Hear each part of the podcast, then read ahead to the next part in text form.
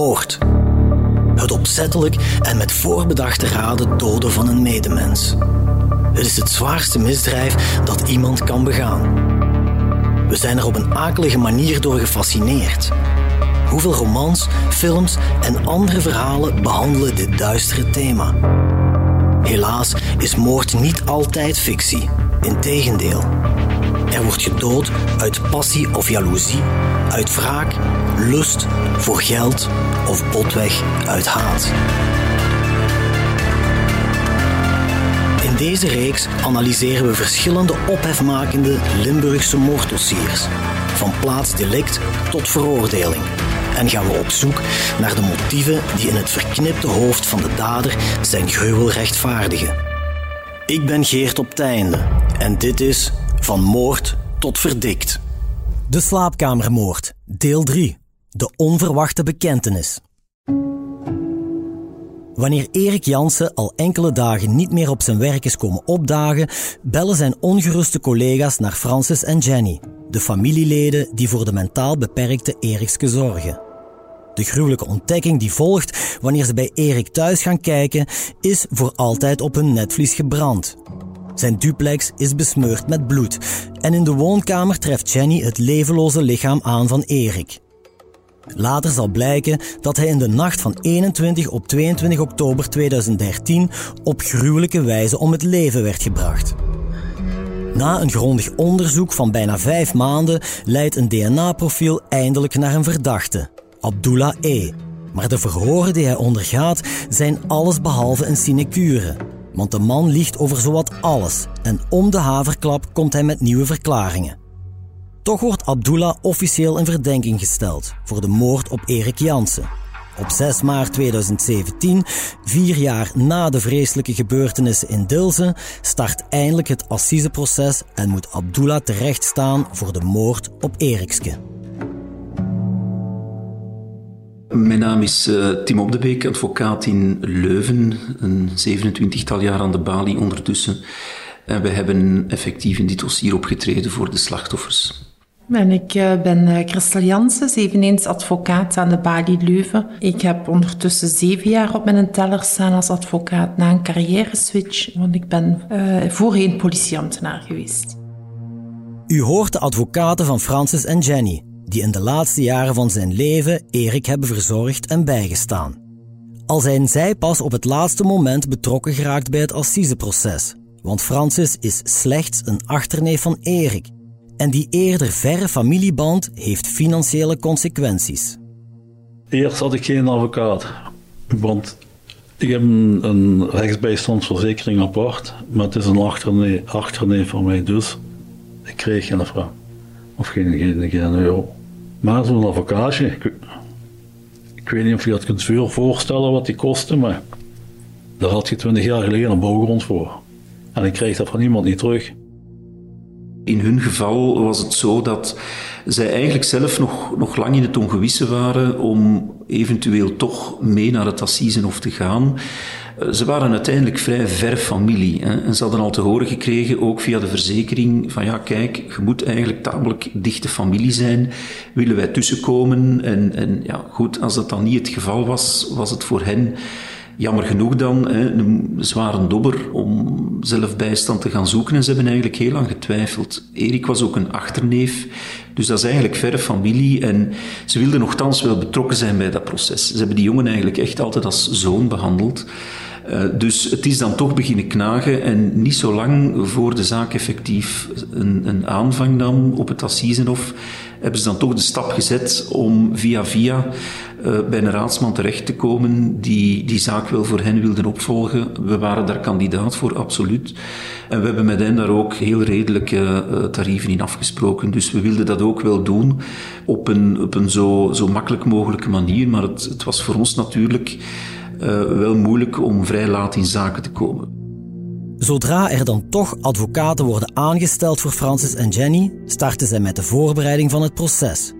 En dat is behoorlijk intens, zowel praktisch als emotioneel.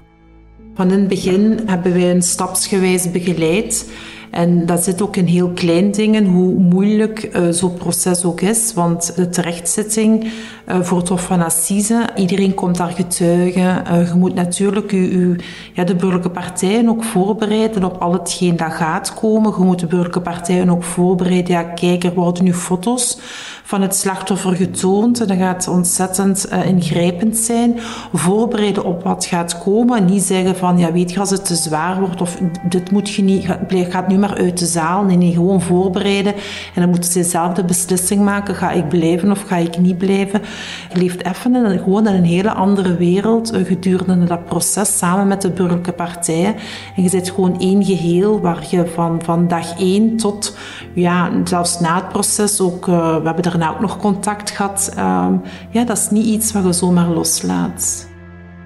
Ook meester Gino Houbrechts maakt zich op voor het assiseproces. Hij staat in voor de verdediging van de beschuldigde.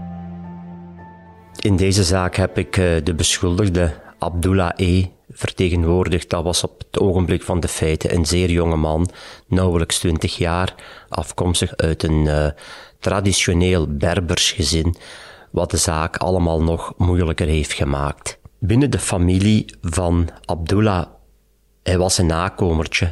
Er waren vijf kinderen. Hij was uh, tien jaar geboren na het laatste kind. Hij was een jongen, dus hij werd in feite daar als een jonge prins, een jonge koning binnen dat gezin behandeld. En ik herinner mij nog heel goed dat volgens de ouders hun zoon de beste van de klas was dat hij later uh, piloot wou worden, terwijl de praktijk toch wel eventjes anders was. Uh, zo waren er problemen van in het tweede studiejaar, wat hij diende over te doen. Werd hem aangeraden voor naar het BUZO-onderwijs over te stappen. En het eerste middelbaar heeft die man vier keer gedaan. Dus uh, dat was toch wel zeer problematisch. Dat hebben de ouders nooit niet willen inzien. Voor hun was hun zoon de beste, de slimste, en ga zo maar door. Die jongen kan niet zeggen of kan moeilijk gaan ontkennen dat zijn ouders hem niet graag zagen. En zijn broers en zussen, zoals ik zei, uh, was het nakomertje, tien jaar jonger, die kreeg alle aandacht. Het was dan nog een jongen, dus uh, in feite lag de weg voor die man open. Maar dat is in feite volledig misgedraaid. Ik kan me dat, ik kan me dat wel indenken. 12, 13 jaar, puberteit, is dan ook nog heel vroeg in aanraking gekomen met het gebruik van verdovende middelen, wat geleid heeft tot psychoses. Dus uh, dat moet zeer moeilijk zijn geweest voor hem. Vanaf zijn veertiende is Abdullah E. in aanraking gekomen met de gerechtelijke instanties. Hij is onder andere geplaatst geweest uh, in jeugdinstellingen, Everberg, Mol. Dus uh, die man heeft zeker geen, geen gemakkelijke jeugd gehad.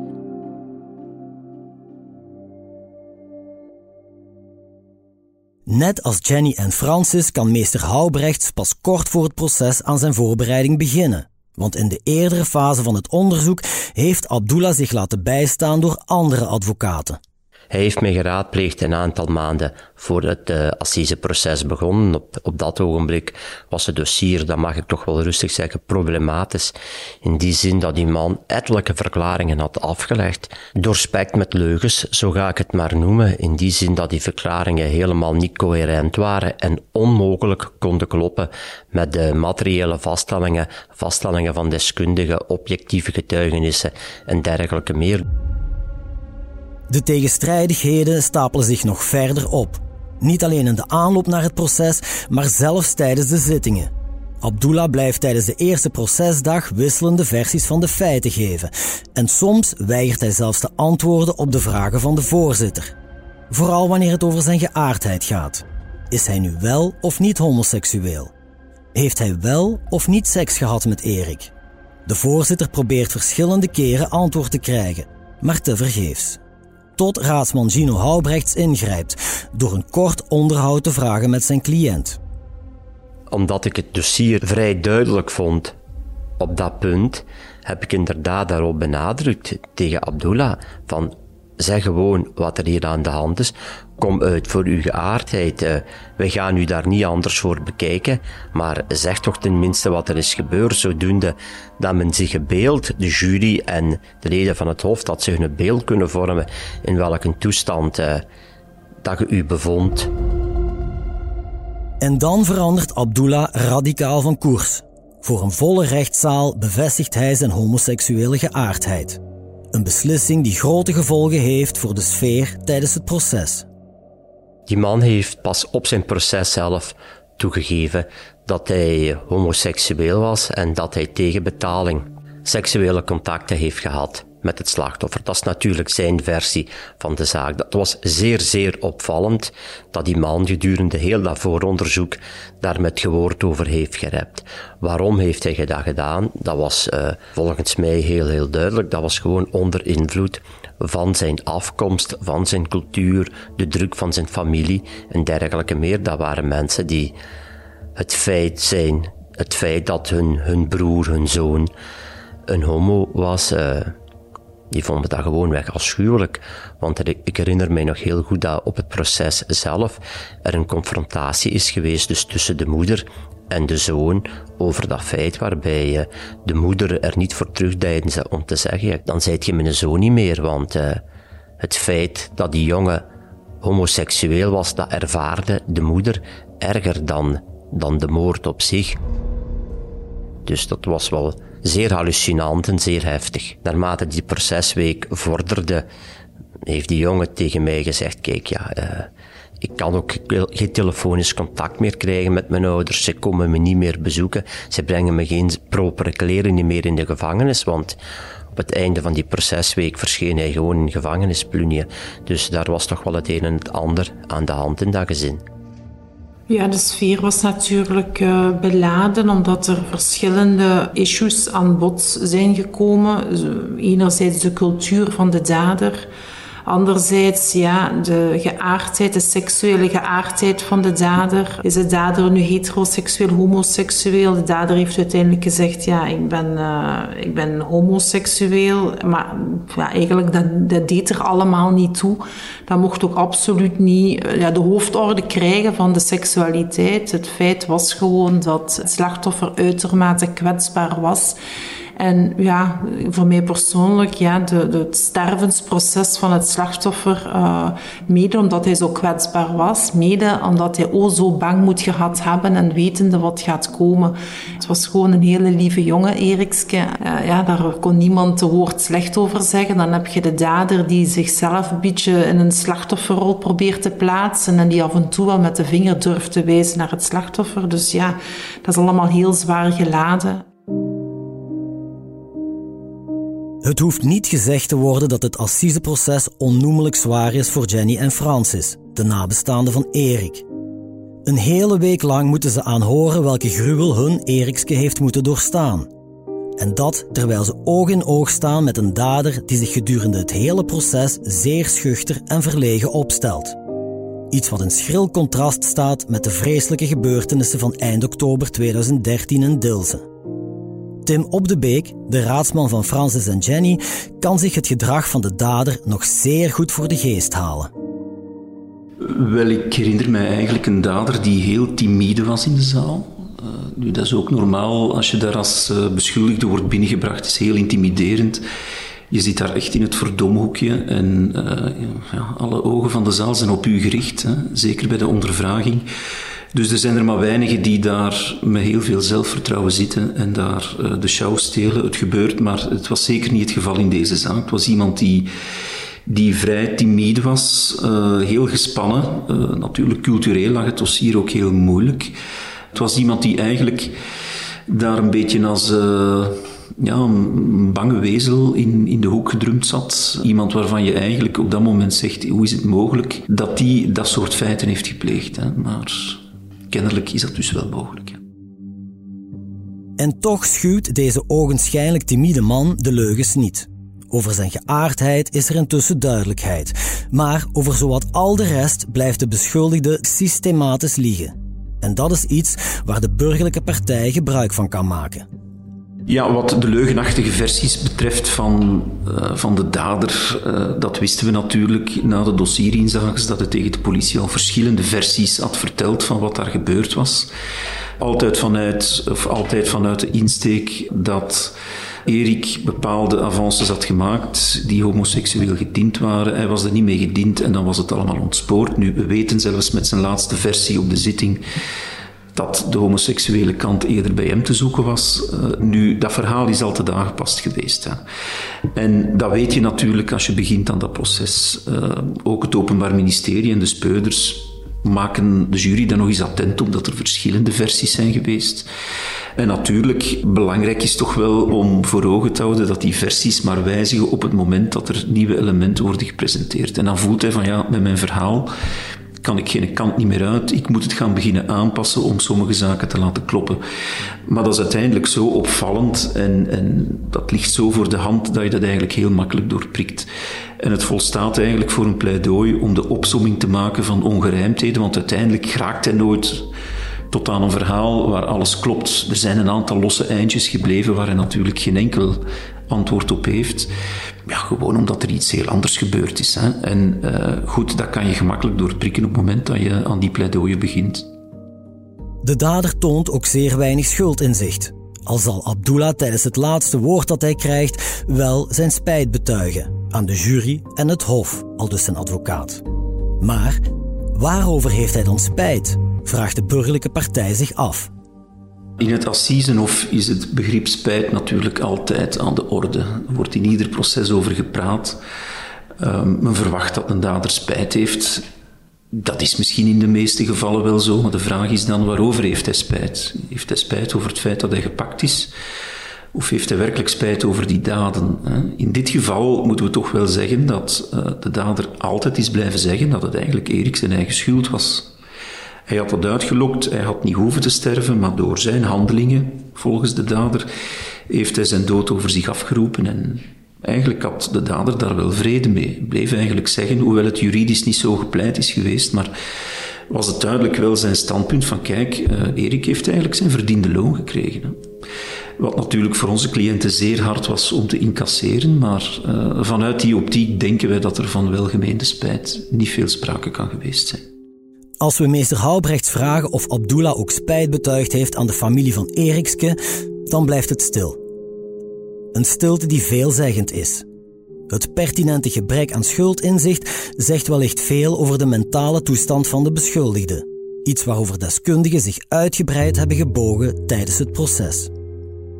De gerechtspsychiaters hebben helemaal geen gunstig beeld van Abdullah gecreëerd in die zin dat men sprak van een antisociale persoonlijkheidsstoornis met ook een narcistische stoornis, ook nog gekenmerkt door psychoses die dan hun, uh, hun oorzaak zouden hebben gevonden in het gebruiken van, uh, van drugs, onder andere. Dus uh, de psychiaters hebben een heel negatief beeld van die man opgehangen. Dus dat was wel heel negatief voor hem, laat het mij zo zeggen. Plus de behandelingskansen die er waren, uh, die waren er niet. Dus de prognose tot beterschap, die werd door de gerechtspsychiaters uitermate en zeer somber ingeschat.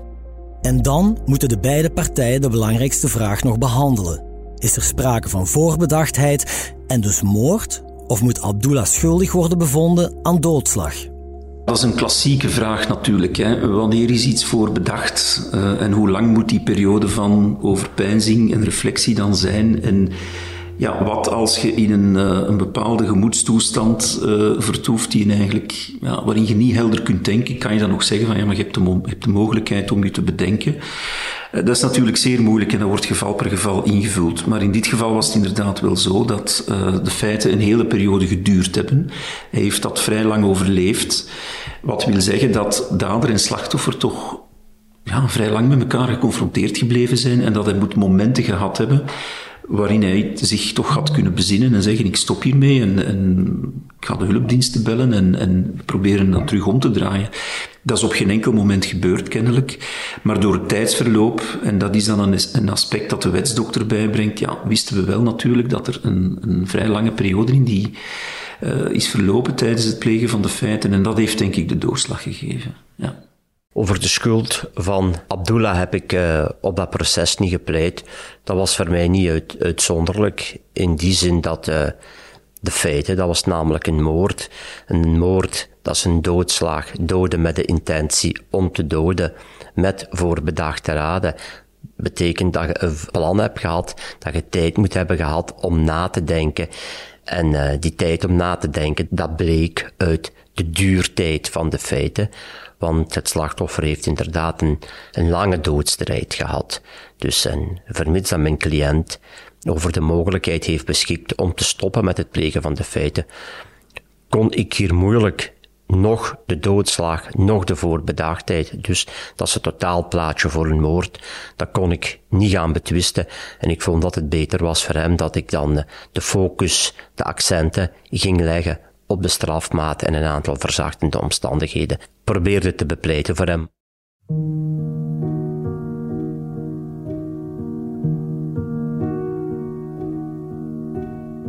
Niemand in Dilze en omstreken kan begrijpen waarom iemand de altijd goedlachse Erik zoiets heeft kunnen aandoen. Omdat hij een dorpsfiguur was, leeft het proces dan ook niet enkel bij de nabestaanden van Erikske, maar in heel de gemeente.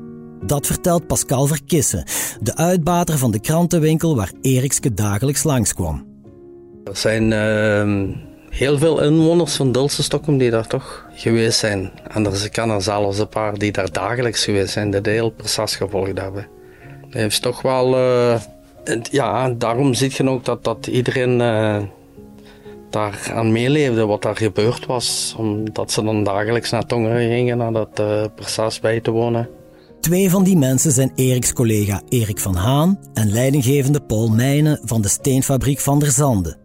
Zij moeten ook getuigen. En het is duidelijk dat het proces ook bij hen een hele diepe indruk heeft nagelaten. Een heel zware impact, sowieso. Maar ja, uh, de feiten moeten blootgelegd worden, uiteraard. En, uh...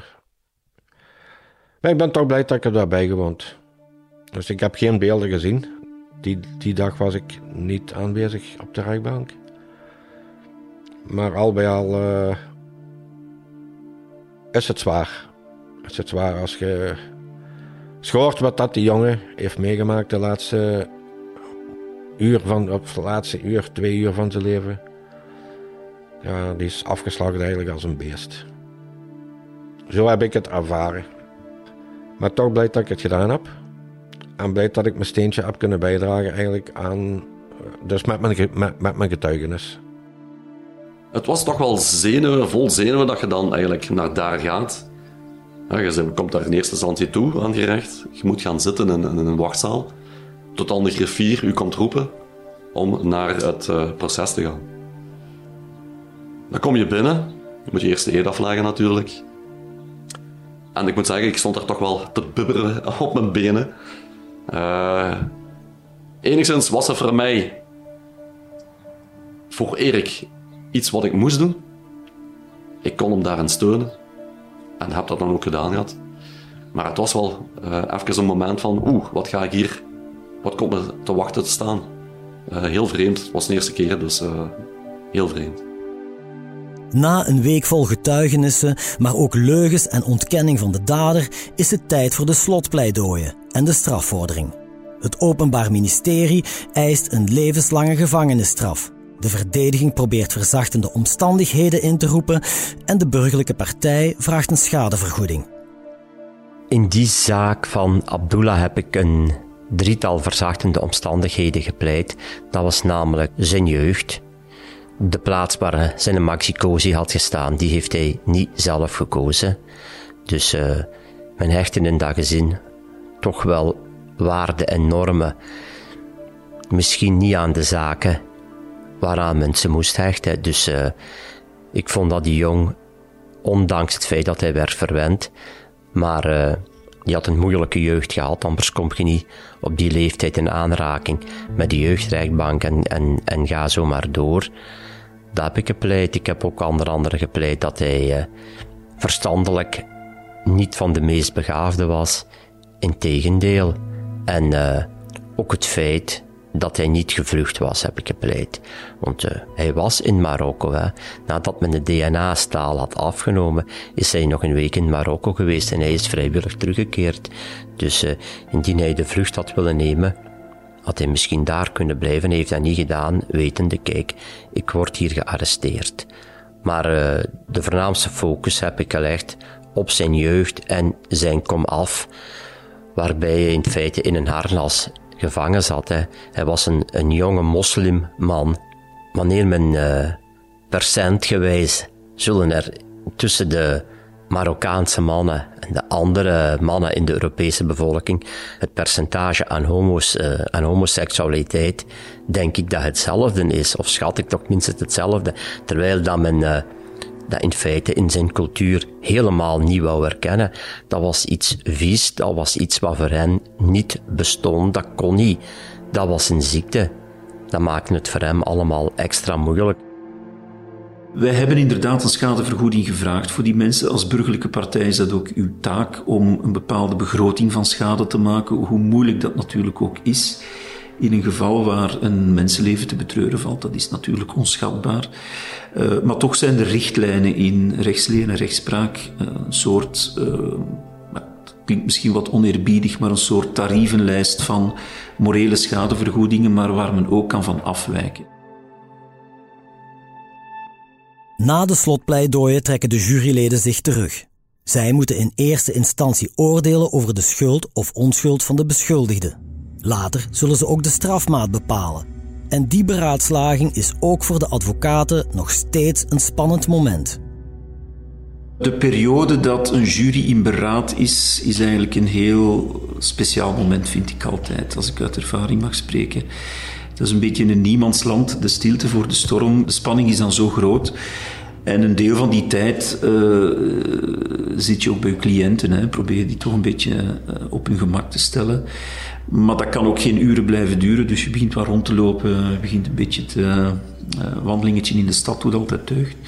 Maar dat zijn heel speciale momenten inderdaad. En als dan dat telefoontje binnenkomt van de griffier van de jury is eruit, gelieve allemaal naar de rechtszaal te komen, dan is dat een heel speciaal moment. Dat je eigenlijk ook alleen maar op uh, planeet Assise kan beleven.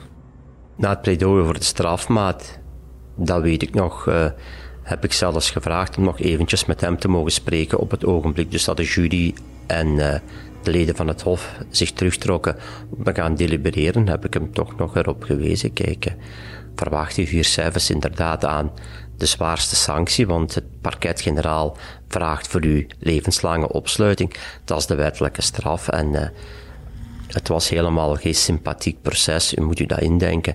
Die juryleden, dat zijn twaalf burgers, die worden daar geconfronteerd met zo, zo'n extreem geweld. Die zien daar die foto's, die zien daar die video, noem maar op, een woning helemaal vol bloed. Erik Jansen, het slachtoffer, in feite een onbesproken blad. Iemand ook met een verstandelijke beperking, voor zover ik me toch herinner, maar ook iemand die geen vlieg kwaad deed. Een dorpsfiguur, goed gezien, graag gezien, die is op een beestige wijze, op een beestachtige manier afgeslacht. Ik kan daar geen andere woorden voor vinden. De jury keert terug met het verdict. En wanneer de voorzitter het vonnis voorleest, is de opluchting in de zaal voelbaar. Abdullah E. wordt veroordeeld tot een levenslange gevangenisstraf. De maximumstraf waar Francis en Jenny op hadden gehoopt. Verder krijgen ze een schadevergoeding, die overeenkomt met het bedrag dat ouders van een vermoord kind toegekend krijgen. Het is een erkenning van de speciale en zorgende band die ze met Erik hadden.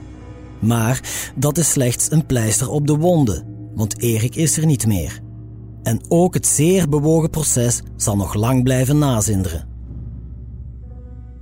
Uh, ja, dat blijft altijd bij, absoluut. Ja. Het is niet omdat we wel regelmatig in zware strafdossiers optreden, dat de gruwel in een bepaalde zaak niet bijblijft. Hè. Ik herinner mij de foto's van, uh, van de crime scene, ook de, ja, de, manier waarop hij is aangetroffen geweest. Ja, dit was toch wel uh, vrij zwaar om zien. En zeker ook omdat we dat voor een stuk dan toch meebeleven vanuit het standpunt van de slachtoffers die mij bijstaan. Uh, maar zelfs als je voor de dader optreedt, uh, blijft dat wel aan de ribben kleven, dat kan ik u verzekeren. Ja. Abdullah zit op dit moment nog steeds in de gevangenis. Ten vroegste in 2032 komt hij in aanmerking voor een gunstiger strafregime, zoals een voorwaardelijke invrijheidstelling of een enkelband. Ik zie Abdullah nog regelmatig. Momenteel verblijft die jonge man, want het is nog altijd een jonge man, in Turnhout in de gevangenis. En hij zit daar op een speciale vleugel waar uh, personen zitten met psychiatrische moeilijkheden, laat me dat zo zeggen. En hij verblijft in Turnhout. En uh, zijn toestand. Abdullah is Abdullah. Zijn, zijn persoonlijkheid is, is nooit oké geweest. Hè. Wat misschien ook nog wel heel belangrijk is, dat is uh, dat na zijn opsluiting hij is overgebracht naar Leuven Centraal. En nauwelijks een enkele maanden later is daar brand gesticht geweest in zijn cel. Die man zit duidelijk niet goed in zijn vel en hij kan pas na 15 jaar dus uh, een voorwaardelijke invrijheidstelling aanvragen. Maar uh, dat is natuurlijk een lange weg, want men zal dan volop aan zijn reïntegratie in de maatschappij moeten werken. En neem van mij aan dat dat vandaag de dag in 2023 geen sinecure is voordat men u voorwaardelijk in vrijheid stelt.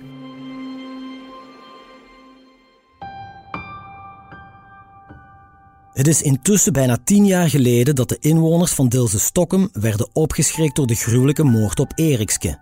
Maar vergeten, dat is hij nog lang niet. Ook niet op de werkvloer van steenfabriek Van der Zande. Zo vertellen leidinggevende Paul Nijnen en collega Erik van Haan. Nu dat het bijna tien jaar geleden is, komen de herinneringen toch alweer terug omhoog. En eh, zijn er bepaalde collega's die terug even dat aanhalen van Ach ja, weet je nog, Erikske toen, tien jaar terug. Ja, inderdaad, dat is een hele tijd geleden, maar het lijkt alsof het nog gisteren was. We zien nu nog altijd die area's en als ik voorbij die area's wandel, zie ik nog met regelmaat Erikske staan, hè, bij wijze van spreken dat het poetsen is. Dat hij een keer wuift van ver. Ja, Erikske is een gedachte en blijft een gedachte. We gaan zeker nog een moment inlassen bij ons uh, om Erikske even te gedenken, hè, zeker nu dat het tien jaar geleden is. Een korte stilstand, laat maar zeggen, om hem even te gedenken. Dat is toch wel het minimale wat we kunnen doen, ja.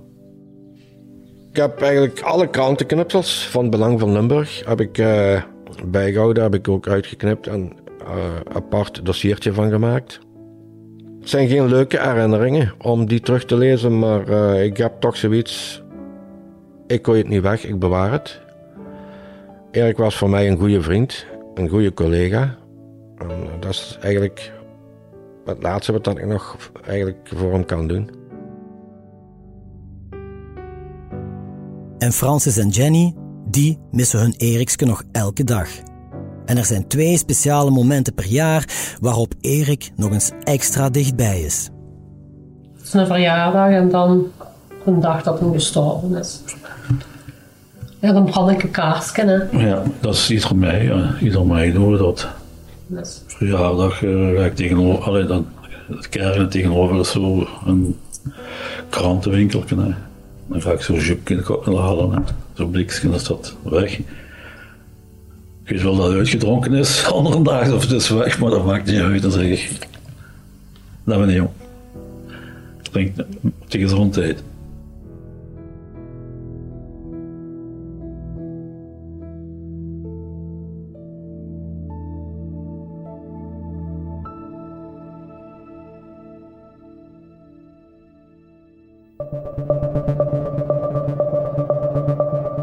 U luisterde naar Van Moord tot Verdikt, een true crime reeks van HBVL Podcast.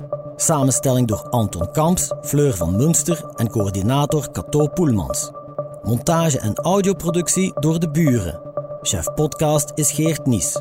Reageren? Dat kan via podcast.hbvl.be. Benieuwd naar wat er in de wereld gebeurt en wat dit juist betekent voor onze provincie? Ontdek onze voordelige leesformules op hbvl.be/voordelig.